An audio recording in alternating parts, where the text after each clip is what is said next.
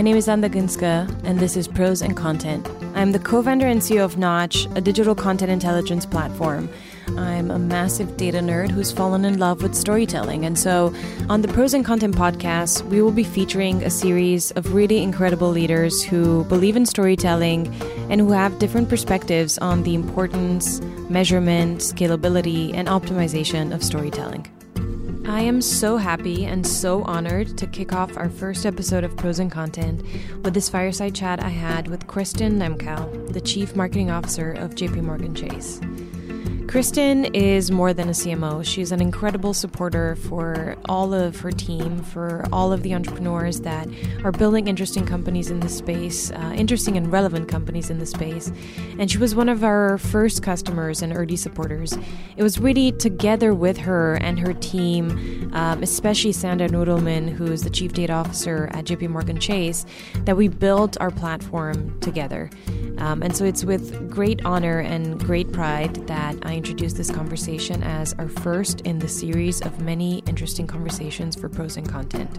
We recorded this at Knotch's first annual Pros and Content conference to an amazing crowd of marketers who are really receptive and engaged with the ideas and actions that Kristin puts into play on a daily basis.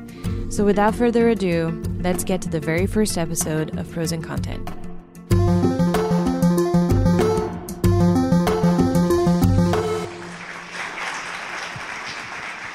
Hi, everyone. Good morning. Thank you so much for being here.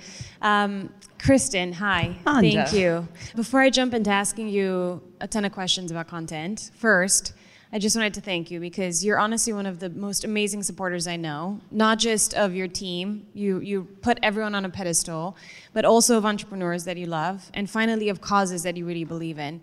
I really have seen you see things before everyone else does. You've been one of our first customers, if not the very first, and you've helped us build the new products that we currently have. So thank you so much for being an incredible supporter, an innovator, and just an all-around amazing badass So this woman. is like going to be a total gush fest because I'm a huge, huge fan, obviously, of you as a human being and of Knotch, and you all have. And she didn't tell me to say this. Um, have been really important, I think, in uh, informing uh, the truth of our content performance and have evolved my thinking of what our strategy should be. Thank you, Kristin. So um, I want to start with a high-level question. Um, we recently had a really fun meeting, and it sounded like a lot of the things you used to believe in when it comes to content have now been shifted quite dramatically to another state of the world. And so I wanted to start by asking you how, I mean, it's a series of questions because I know you're going to answer all of them. So, how do you think about defining content as a category internally? How do you best organize around it? And what have you found to be the most difficult thing about this entire content function? Yeah. So maybe I'll just tell you a little bit of our journey of how we've used content and some of the big mistakes that we've made um, that we're now sort of in a moment of shifting. So I think I've been in this job now almost six years. Rob Norman and I were talking about. I think I'm bending the curve of the average CMO life cycle.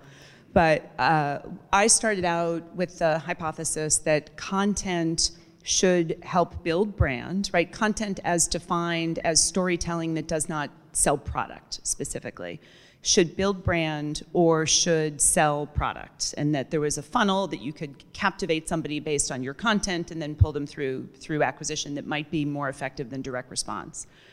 Um, i'd say both of those things did not prove to be true in the way that i thought. On building brand we did a lot of stuff. We really only had three franchises that were effective in terms of building brand and driving consideration uh, and I can go through each of those. One was a series that we did, all with partners, by the way, uh, called Kneading Dough, where we interviewed athletes about how to have them help them understand how to make the most of their money because athletes are a group of people who come into a lot of money quickly and make a lot of mistakes. And that had 45 million views and drove eight points of consideration over people who didn't see it. Then we did a partnership with NowThis that was short form content, and I think NowThis was just ahead of the curve of what uh, content units should look like that did drive engagement and consideration. Um, and then we did an ad with Serena Williams called This Mama that I took a lot of heat from internally because people thought, well, we're not selling product, but we had an athlete, we had a moment, we had an insight around realistic motherhood, not sitcom motherhood or idealized motherhood that seemed to capture cultural imagination. So those three things were effective. And then there was a whole lot of stuff that wasn't, which you helped me see because as a CMO, you get a lot of success theater, particularly on content. You get a lot of people who are justifying their wares. And so I was seeing these numbers that weren't great.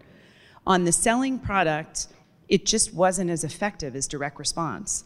And part of it is that our direct response machine is so effective. Our consumer bank has an ROI of above three, business banking, it's closer to an eight.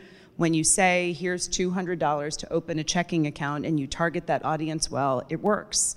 It's like free beer. And so if you compare that against long form content, it's not going to pull people through.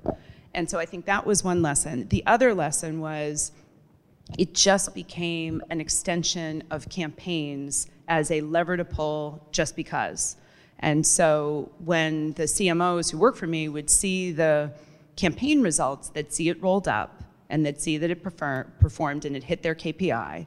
And what they wouldn't do is really drill down into the carbon footprint of carpet bombing that happened to achieve that ROI, including long form content, simply because we had people writing internally. This is like a totally long winded answer, but I'll give no, you. No, no, no, please. I'll give this you is the like reason you're here. A completely ridiculous example cashback credit card cashback credit card. It's really clear. The consumer is incredibly clear what that value proposition is. Every credit card company has one. Our cashback credit card, right? We have Kevin Hart as our spokesperson, would have a content strategy simply because that was what we did in campaigns. We had long form content. It didn't work. The overall campaign worked because Kevin Hart's great and the creative was strong. The content piece wasn't. And so it was getting really disciplined about what it is. I think David said it before like, what's the purpose? What's the audience, and how do you measure it eh, eh, on a micro basis, not just rolled up. And when you thought about these lessons um, and how you previously organized the team, how you're shifting that organization now. I remember when we first started talking, uh, content was pretty decentralized and then it became centralized.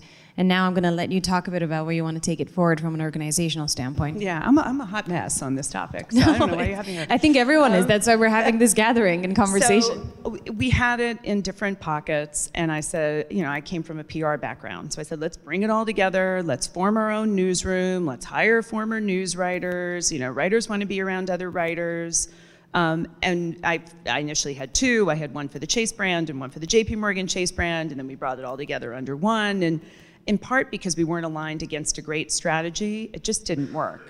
Um, we, they did things that were great, and I mentioned three of them, but it wasn't in aggregate like worth the calories burned on it.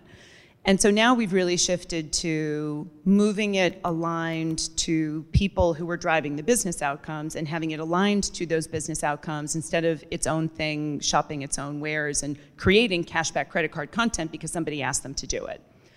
So we now have, um, we're just hiring better writers to write better marketing copy and to have AI tools help us write better marketing copy. So that's under our chief brand officer. And we, you know, they still write in marketing speak and there's still too many adjectives and just write like a human being. Then we have um, SEO optimization strategy, particularly in our credit card business, where we get disintermediated by affiliates who have a really strong SEO strategy. Uh, and you know we're using agencies for that because we're not yet good at it. And then there's a third, which is really the big strategic pivot that we've made, which is instead of like throwing all this carpet bombing content out there for free and assuming people are going to convert, which they don't, isn't this a benefit of having a product with Chase? If our brand purpose is to help people make the most of their money, they should be getting content behind the paywall not ahead of the paywall that'll convince them to do business with us, behind the paywall, almost like every other publisher is doing, producing premium content within our app to engage. So we have 65 million households. We have 50 million of them in our digital channels weekly. We have 35 million of them on there every day. They're checking their transactions. That's what they do. They're checking their balances, they're paying people. You all are banking customers, that's what you do. We're not giving them a reason to engage with that app other than doing the transaction. So not only should I be competing with Cap One and Bank of America, I should be competing with Facebook on how they spend their time. So where can we make content? I'm not going to charge people for it. I'm going to make that part of the value proposition that drives consideration. And the more time they spend in that app, the more likely they are to acquire another product, and my cost per acquisition will be lower to do that. It's a really interesting idea to compete with Facebook. It's uh, it's very ambitious. How do you think about having good enough content to be able to capture that attention? Is it all going to be created internally? Are you going to have a set of partners that is going to syndicate some of their content? Are you going to have a bunch of creative agencies working on it, or is it a combination of all things? Work in progress. Work in right? progress. As I said, we have not been historically good at it, but. Uh, it's the reason I moved into our communications team because those people know how to write. They deal with journalists all the time. They understand what captures audience imagination. They understand what good content is. I would love to be able to do it in house. But I also think there could be an interesting model where the media partner potentially has access to our audience instead of the other way around. That's an interesting idea. Um, one of the questions that I, I, didn't ask you as we were prepping, but it's one that I'm actually curious about. Um, when you think about this, the, the performance marketing angle and paying someone $200 to, to sign up, um, what if someone else pays them 250 um, How do you think about creating that differentiation? Um, is it That's is it about the secret sauce of how do you pay the right amount to get the right customer who will stay and it's not hot money without overpaying them or paying the wrong customer. And it's why actually our direct response is so strong because we have a team that is epically awesome at that. Um, that it's hard to compete with just brand stuff. We do it, we have to do it. We know brand drives um, the ability to not have to pay the customer that much because they have an affinity for the brand. Um, we know that you work with Droga and that they're an incredible creative agency. You work with Vayner, you work with a few different agencies. Um, over the course of the last few years, I think you've talked a little bit about uh, how you think about building an internal function versus external. Can you speak a little bit to what makes sense to you from both a maybe a strategy standpoint, whether it's SEO or performance marketing or a creative standpoint? What makes sense to have internally versus externally? I think the high velocity content or functions that require direct access to our data, because we have a ton of it, should be done in house. We don't do it all in house, we're not always great at it. Um, but increasingly more and more media buying where we can do it more effectively. I don't want to do it for the sake of doing it, and we can actually optimize the data, I think should be done in house. And I think that's true of content. I don't think agencies get inspired by high volume, you know, velocity of content and the production value of it. I, and I've fought with my boss on this, I always believe that you need really, truly genius, great creative out of house. That's my perspective. Because I think you need somebody um, who eh, can push your thinking, who is more connected to culture, who sees what other brands are doing, who isn't just going to say, yes, Jamie. Um, and I, I, you know, you have to get the right partner to do that, but we feel really lucky to have David as part of our team. So I wanted to ask you a little bit about your your journey getting here. And you said you, you have six years on this job. Uh, you said you're pushing the average tenure of the CMOs for now. Um, but you're you're really recognized as one of the top minds and voices in the industry. Um, and in the realm of speaking to those in the audience who are looking up at you and thinking, okay, maybe one day I can aim to be in a similar position. Tell us a bit about your journey and um, what are the things that you found to be the most difficult? What are the things that you found have really pushed you forward? Yeah, I mean, I, I, the one thing, and I gave a speech on this last week that you saw, grow your company. That is your job. I think David said, which I took issue with, marketing as a cost center instead of a revenue center. Like, that's your job. Your job is to grow revenue. And I think sometimes CMOs, particularly if they get too captivated by brand, and there's a lot of conferences and keynotes and awards and you can get CMO-itis really, really quickly if you don't grow your company. Like that's what earns you the right to do everything else and go on yachts and Cannes and like I do that too, but you have to grow your company. Um, and I think people lose sight of it and you have to be really deep in the details of what's happening. Um, and then for me, the biggest learning curve for me was getting just much stronger technically. Uh, I didn't come up as a traditionally trained marketer. In some ways, that was an advantage. I came up as a PR person. I knew our business really, really well. But the biggest lesson learned was I had to deeply understand my tech stack on one page. And so I'm a, and you've helped me with this, and I've been a relentless advocate of this because most CMOs don't know. It's kind of 1 800 agency, and when you talk to the really good ones, you know, you get sold snake oil by every MarTech thing, and even some of the big tech providers, uh, in part because they know most CMOs don't know. And you have to really understand on one page how these different things fit together, what works, what doesn't, what's going to be decommissioned. Because if the next frontier is optimizing your data to drive sales. You can't do that without the operational framework to do it. Uh, if you want to get more efficient with your marketing spend, you need to action the data. And so that was just a big, big learning and an ongoing learning for me. When you think about the folks that um, you really respect as content leaders or storytellers, what are some of the traits that you admire, and how has that changed over the course of the last few years? I, mean, the best are obviously like Nike, Gatorade. Um, they know their audience so well, and uh, they, I think, have permission to push the envelope on storytelling and content creation. But I envy what they're creating, what they're doing. I mean, Gatorade is in a highly challenged category, right? They're selling sugar water. Um, and people are choosing it because they've got this positioning of the everyday athlete, and you need electrolytes to rehydrate, and they're really true to that mission. Um, so I think they do a great job. I think you know it's harder, and, and, Marriott's a good example. They're a travel company. You are probably expected to provide content. I think people really need to ask themselves because remember five, six years ago, the, oh, content marketing was all the rage. Like, does your brand need to produce it, and for what purpose? We believe we need to produce content that helps people make the most of their money. Uh, and that may be newslettery type content. It may just be an insight of, hey, people like you spend X on coffee. Do you want to move the excess into savings? That's content also. Machine learning based content of constantly not getting distracted by things you hear at conferences that you're supposed to be doing. I mean, I had a team offsite with my whole team last week. 18 of us sat in a room for two days, and it wasn't the typical offsite of outside speakers and flipping decks and presentation. There were six problems. Content was one of them that we just had to thrash through. And a big outcome was we have to do less stuff.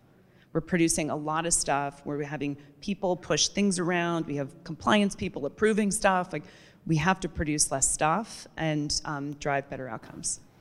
So um, there's different sides of the business. There's different business units, different offerings, and what you're saying about kind of the larger industry as a whole, which is that different companies have different purposes and ways of measuring outcome, and as such, different ways to use content. I'm curious: are there different business units or verticals inside of J.P. Morgan Chase where it makes more sense to create content versus others that are more performance driven? That's exactly right. So I think our consumer bank should be producing content around financial health. Again, behind the paywall. Maybe we expose some of it for free as a way to pull people through, but I'm not, as you know, totally convinced that works. I think a cashback card, probably not. Travel and dining card, yes, but I don't want to hire travel writers to go to Bali and do stuff. There's plenty of people who are really good at that. That's a great example of where we should have a partnership. Um, and then there's, of course, SEO optimization, driven content, which you know I think we're all doing and, and getting better and better at it. So do you think it's about the the consideration of a product, how long it takes you to make a decision, and the longer it takes you, the more content you have to make as a marketer? Um, or it's um, driving engagement with that product. Because in, at least in our case, so take the Sapphire Reserve card, which is on the back of my phone. Um, there's a lot of benefits in that card that people don't know and so is content a way to, everybody loves travel content. Is the, is the content a way to engage them in a piece of content they like to remind them of a benefit they have? And can you do that in an artful way that gets them to actually use, love, and recommend the product? So it's about essentially the education around new opportunities to deepen that relationship with the customer. Right. But I think, again, measurement is really important because our owned channels and our digital channels are our biggest store. And we have a lot of people fighting for shelf space in that store. And if we're going to put content on there, and you have to constantly cull what's in there because people don't want too much stuff in the app, it just confuses them. If that content is there, I have to understand deeply how it is performing against a straight up, you know, you're pre approved for a mortgage, click here. Uh, and and that's you know hopefully where you and others can help us do. And that. you've also managed to build an amazing data team. Uh, we've always been super impressed with the the caliber and the DNA that you have. How did you think about hiring for that and building a team around it? That was a journey also. Um, I started hiring a head of analytics, who's awesome. You know her, Sandra. Uh, and then we realized quickly that that had to be data and analytics together. Those aren't two different things. Uh, and she was able to create a data environment which marketing could operate off of, which we previously didn't have. Like most people, we had data stored all over East, you know, Wobegon, and we had to bring it into one data lake. Then we had to democratize that data lake to make it available to our partners in risk and finance and you know compliance. Um, and then as a result, she now runs data and analytics for the entire company, reporting to me. It could report lots of places. It could report to finance, it could report to strategy, but because it came up in marketing and was built in marketing, uh, and the journey came through marketing, she sort of continues with me, and she's a utility for the bank. And it probably makes it a lot easier to connect what you're doing to the rest of the business outcomes and the rest of the company as well. Exactly, and that, and therein, led, you know, led to the journey with technology because it's like awesome. We have all of this data in a lake, and you couldn't operationalize it. The legacy systems and infrastructure and CRM or lack of CRM couldn't do anything with it to create a meaningfully personalized experience to the customer. Forget marketing, just knowing who you are and where you are in your life and what kind of conversation a banker should be having with you. We didn't know that. Um, I have a bunch of different questions. I want to take that to a next step. So, as you've thought about building this tech stack internally, obviously you work with independent partners. Uh, you announced a couple of different partnerships on this front from a technology standpoint. Um, how have you thought about your dependency on some of the really big companies? Are you aiming to build a more independent tech stack? Is it all about kind of you owning the data and bringing more things internally, or are you okay to collaborate with with strategic? Yeah, I mean it's an ongoing discussion because you don't want to build a hyper dependency on one company or another. We've been burned with things like that before. Um, but if you take, say, Salesforce, which I think you know most people are using, we we can't build that internally the way they have, and so it's an off-the-shelf licensing deal like everybody has with them, where I think it's probably low risk if they go bankrupt, we go bankrupt. Um, but you do, you know, you have to, be, and they're a great company, and we they're great people running it. You do have to be careful, sort of who you align with, and and we've been burned before, and we've been burned before by really big companies. Um, but it's a constant discussion of you know what's your resiliency plan among a number of different scenarios. So I wanted to ask you a little bit about something that's been very very buzzwordy lately, um, and we didn't talk about this in advance, but I'm sure you're going to have an amazing answer. Um, I remember I was in Cannes this year, and almost everywhere I turned, I heard brand purpose. Um, and I, I know that you typically have a very strong opinion on the buzzwords of the moment. And so I'm just curious I know that you're a very opinionated individual. Um, I know that the brand, well, in, a, in, an amazing way, I think all of us should be. Um, I know that the brand stands for a lot of different things, but how do you tie that brand purpose into what you do, and, and how do you use that word even? It's, it's a great question. And so, our brand purpose, we're really clear it's help people make the most of their money so they can make the most of their life. Uh, and we interpret that to be, you know, we're sort of the friend in the know that's here to help you, but we respect it's your decision.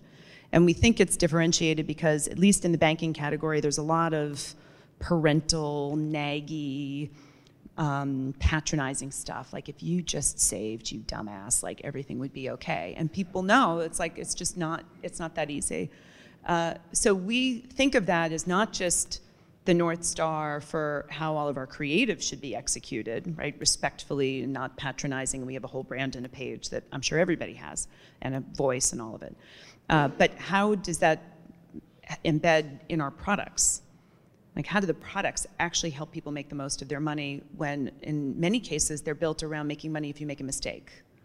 So, how do you then make it easier for the customer not to trigger that mistake?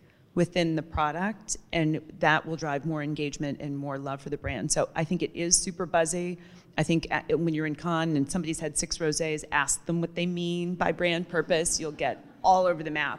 But I go back to like, it should be used to grow your company. That's your job. And if it's not, and it's just something that you get to say on panels, it's not helpful. So it has to be connected to the business, it has to be connected to the product. And it has to be unique. And it right? has to be unique. Um, it makes make sense. the most of your money. You know that can't be Google's. Right, right. And it makes sense why you would have that as a brand purpose. Something that I'm really curious about is the majority of the buzzwords I feel like always come from the CPG category. And I'm always trying to recon- reconcile for myself how do you connect brand purpose to a product that's relatively low consideration or to sugar water, right? So I'm curious as a marketer, do you think that that's where you use more content because you're trying to build a story around it? Exactly. You're, you're, you're trying to drive consideration for something that's ultimately commoditized, right? Our example of that is cashback, right? It's the same value proposition across all the cards. How do you drive consideration for your card over somebody somebody else's? Um, so I do think it's a challenge for CPG companies if you're selling toothpaste or detergent, where effectively all the ingredients are the same, and you're trying to drive differentiation. You want people. The famous Simon Sinek quote: "People don't buy what you do; they buy why you do what you do," which I think is right. It's a little harder for highly commoditized products. I think the CPG company bigger challenge is distribution. We have distribution. We have stores, we have digital channels. I spend a lot of my time trying to figure out how to optimize that distribution and pay less to media companies or affiliates or search engines. Um, but for them, they, you know, they're disintermediated, and that's how I, that's what I'd be spending time trying to solve. One of the even more interesting industries to me that I've recently started thinking about is entertainment and how essentially every single time there's a new title they have to build a new audience and it's all ephemeral. Um, but you on the other hand have these 50 million people that are essentially a captive audience. You already have them. You have first party data about them. So all you have to do is understand how to best target them with the right message. Yeah, and the challenge there is like we could lean whole hog into trying to become the next Facebook and if we prevent the customer from doing the thing they came to do, we will have lost them. So getting the balance right of what do we have permission to do, and, and where we're starting is with the data, is being able to make recommendations of you spent this week compared to that week. People like you spend this, your budget is that. What do you want to do with the excess? And make it um, insight based and helpful to where that we are trying to help them make the most of their money instead of um, just, you know, put stuff in there that may or may not be helpful. We'll be right back to pros and content after this brief message. The Pros and Content podcast is brought to you by Knotch, the content intelligence platform for brands. For a demo, and to learn how to best plan, measure, optimize, and benchmark your content marketing strategy, visit us at Knotch.com. K N O T C H.com. Knotch. It's all you'll ever need.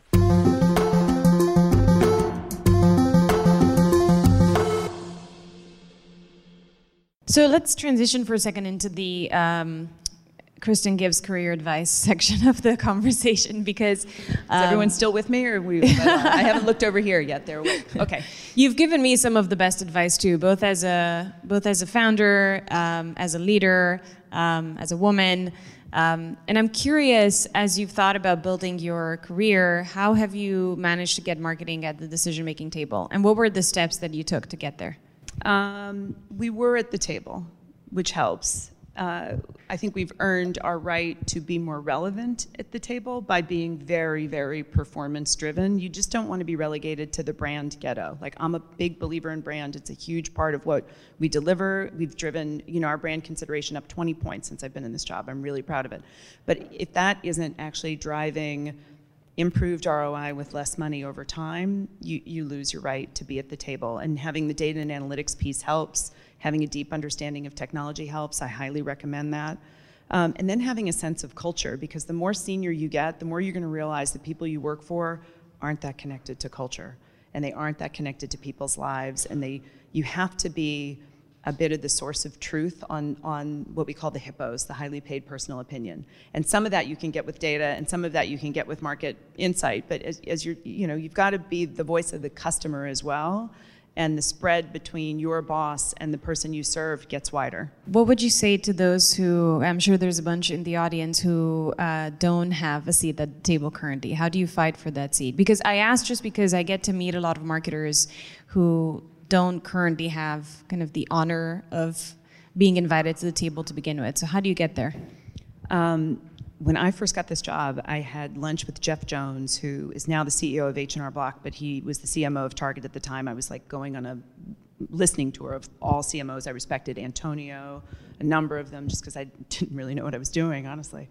Um, and he said, he gave me great advice. He said, when you feel resistance, teach which is, by the way, maybe Buddha said it first, and it's good advice in general with children and spouses. And uh, but I, you know, I would find I would get because I am opinionated. I'd get stuck on like, why don't they get it? Like they don't get it, and this is amazing. And um, backing up and realizing I'm 100% accountable for why they don't get it. 100% accountable. And so, how do I actually bring them along and help them understand the value of this? And where can I make my point and back it up with data?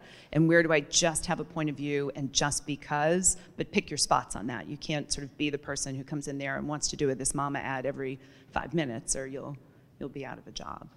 Um, and then the other thing I say to people is like, have a big life outside your job this wasn't the question you asked, but like have a have a big life outside your job, and that it, that doesn't necessarily mean having a family. Like you're going to have a big life up until you have a family. If you have a family, awesome. Spend time with them. Um, make them make you remember who you are. I'm the least important person in my house, um, and and uh, make sure you know who you are when it's all over. Because these jobs are really intoxicating. You get invited to do a lot of things. I'm here. I'm like, people paid money. That's great. Remember who you are when it's all over, um, and just make sure you you stay balanced with it all. Um, balance is a bad word, but you know I've become intrigued, but almost with this idea of a corporate athlete. Like I've been in the job six years. I've been at the company 21. I may want to work another 10 years. Uh, and with the intensity of this job, that requires sort of extreme discipline around like my physical health, my mental health, training myself to show up calm, which I work on a lot because if I show up and I'm not calm, I'm throwing off everyone in the room. Uh, and that will kind of allow me to keep going, which I want to keep going. Like if I retire when I'm 60 and I live till I'm 90, that's 30 years of nothing to do like I want to keep rolling, and this is a great gig. I'm sure you would find things to do for what it's worth. Like 30 years, like that's longer than I've been working. Um, I love this idea of if you feel resistance, teach, because I think it makes you become humble. It puts the um, the onus on you to explain to the rest of the world why you stand where you stand.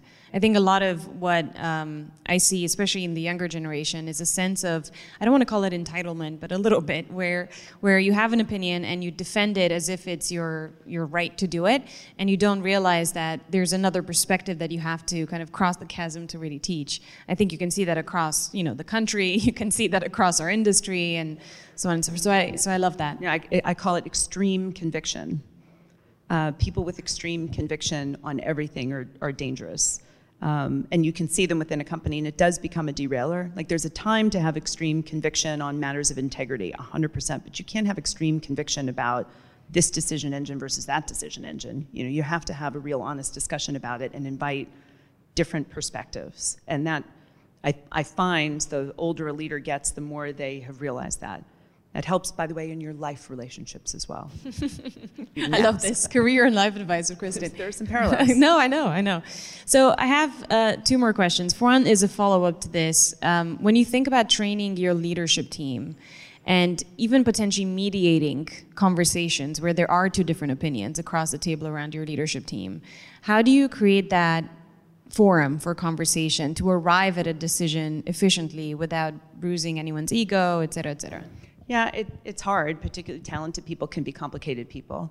Um, I had one forum that we called the Festivus meeting. So, did anybody remember Seinfeld, where Festivus was the holiday where everybody would air their grievances? And so we would come into the meeting, and I said, Here are the rules. This is the Festivus meeting. Everybody airs their grievances. And then the only other rule is nobody can have a meeting after the meeting. I don't want an email. I don't want a back channel. I don't want to, well, I was afraid to say this. Like, we're going to lay it all on the table. We've had them with wine. That helps. Uh, do you force them to do shots before? No, I just bring in the wine. It's optional. They drink it. Um, but, th- but the value of that is like one of them I started at four o'clock and I'm like, we don't leave till we're done. And that's, that's an incentive. Um, and then sometimes you just have to mitigate different conflicts with people. Uh, if it's really bad, I, will actually sometimes do it on a Saturday. That sounds weird, but like when there's the office and the email and you're time bound, as opposed to just I get two people on the phone and I, I shut up and I let them work through it. Um, but you know, it's hard because it, even our culture, you know, my boss is really outspoken, I'm outspoken. At our hearts, we're still very conflict averse. It's a big place, and you've got to be able to execute, but you have to be able to bring stakeholders along. As big as my job is, if I don't have this CEO on board and the head of tech and the head of digital, I'm not going to get my thing done, and I can't control that. And so that breeds a certain amount of um, compromise, isn't the right word, but collaboration that ultimately flies in the face of you sticking your finger in somebody's eye if they're going sideways. I was just going to ask how many of the decisions that get made are your decisions versus the team's decisions? Or, you know, partnership, collective decisions. Um, you know, they're all informed by the team. And, you know, that's another thing that I learned actually when I was up at West Point for a leadership class is when you're in a meeting, be really, really clear about who the decision maker is. Like, that's actually forced a lot of function out of dysfunction, which is when we're in a meeting and we're deciding something, I'm like, okay, who's the decision maker? And like that. I'm like, is it me or is it you? Um, or is it you, but I have veto power? And I say this, by the way, with legal compliance, risk, audit, blah, blah. I'm like, you, can you veto me? Or are you just informing me that if I do this, I'll go to jail, or if I do this, we'll get sued, or whatever, and then I get to make the decision of whether or not I'm going to accept that risk? Because for a while, they'd throw a you know haymaker, and you're like, well, we can't do that, and then I'm mad. As opposed to tell me why. You know, they're, they're looking out for the customer. They're not just blockers, and that really, really helped. Um, or if I let somebody know, like, you're just informing the decision. Leanne, who runs brand, is making the decision. I can overrule her, and legal could throw a red flag at a piece of copy if it means that we're going to get sued. Is everyone clear? And then that actually helps for a better conversation because you can get stuck in the hippo brigade, right? Of like, I think this and I think that, and the casting's bad, and well, who the hell are you? You know, let's figure out. You've got an opinion, you should state it, but somebody has to decide. By the way, I'm listening to you talk about the the kind of power dynamics in the room and who gets to make a decision, and I realized that if there was some system for companies who meet with JP Morgan Chase or Bank of America or Walmart to walk into a meeting and say, okay, cool, who's the decision maker, guys? Try it today in every meeting that Are you sure? and see if they know. It's a really good discipline. Maybe we piss them off if we ask them right after. But like No, this is the question it. we ask each it. other after the meeting. Who was the decision maker in the room? Because we don't know. But what's the biggest soul crushing thing of any job? It's too many meetings, and it's bad meetings, and it's meetings that aren't well run, and it's meetings without a purpose, and it's meetings you don't even know why you're in, and somebody wants you there because they can say you were there. Like, if you really get focused on the purpose of the meeting, your job satisfaction is going way up. And by the way, you get to have more of a big life outside of work. I'm going to start asking questions like that. okay, so final question for you. We briefly talked about how, on average, large organizations are sort of architected to kill new ideas. Yes. Because everyone's overwhelmed, because it's easier not to do something than to do something, especially if it's new and it's disrupting the way you're currently doing stuff. So, how have you managed to stay on top of innovation? Like, how have you managed to, re- both as an individual, as a CMO, as well as a collection of marketers? Yep. Um, and that's hard because I've gotten caught up in the we should do this and we should do that because you know I heard it somewhere. Um, what I did recently was I, I hired a head of innovation, but I don't call him that because that sounds like you know the first thing to happen next time there's a budget cut is those people go. By the way, startups hate talking to I innovation know I. I call it something else. I don't even remember what I call it, but and there are eight people. They're all individual contributors, and my purpose of it was I needed a place for the ideas to go that were coming up, either from employees or from customer feedback or from the highly paid personal opinions. Because if I gave them to somebody who was already maxed out in their job, head of brand, head of performance marketing, head of sports and entertainment, they'd die. And they'd die not because they weren't good ideas, they'd die because that person was so maxed out, they would find a reason not to do it just because they couldn't handle one more thing to do. And I'd just sort of accept why it was a no. Instead, what Rich does and the team is they cycle through them in a really disciplined way. They use research, they use insights, they do direct customer testing, and if it's a bad idea, they kill it, even if it was Jamie's and then they kind of work through of then what's the next round and what's the next round and so we have much more discipline on things that also prevents you from throwing a ton of money at something that there is no problem to solve there's no pain point for the customer somebody just thought it was great um, but i think the tyranny of the urgent is a dangerous thing for companies um, and without without a place for ideas to blossom that's also disciplined Thank you so much, Kristin. That was an awesome conversation. Thank you. So that was my conversation with the amazing Kristin Lemkau, the CMO of JP Morgan Chase. What I loved about that conversation is that we managed to span so many different topics in a very short period of time. We went from content to career advice to life advice. And what I really loved about the conversation was that we started really high level with content and then went very deep. We basically said content has to be as good as performance marketing, if not better, in order for it to prove its value to the organization. But then we also started talking about how to drive deeper engagement with your current customers. You could think about putting content behind the paywall, maybe even in the product that your customers are using every day. When it comes to career and life advice, I loved two of the points that Kristin makes. The first one when you feel resistance, teach.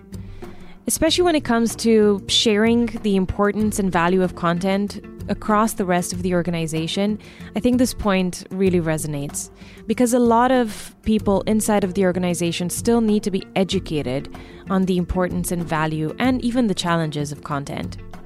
And then the second point that I really loved was this idea of just stopping bad meetings, making sure that every meeting starts with an agenda and that we are as efficient and as productive in those meetings as we possibly can. I hope you enjoy listening to this episode and for any feedback that you have, please email me at anda at prosandcontent.co. I would love to hear from you, especially if you'd like to nominate other speakers for us to feature. And if you want to hear more amazing content about the pros and cons of making content or being a better storyteller in today's world, please head to prosandcontent.co for more episodes. The best thing you could do for us is to rate, review, and share the series so we can grow the community and the much needed conversation around the purpose and importance of brand storytelling. See you next time on Pros and Content.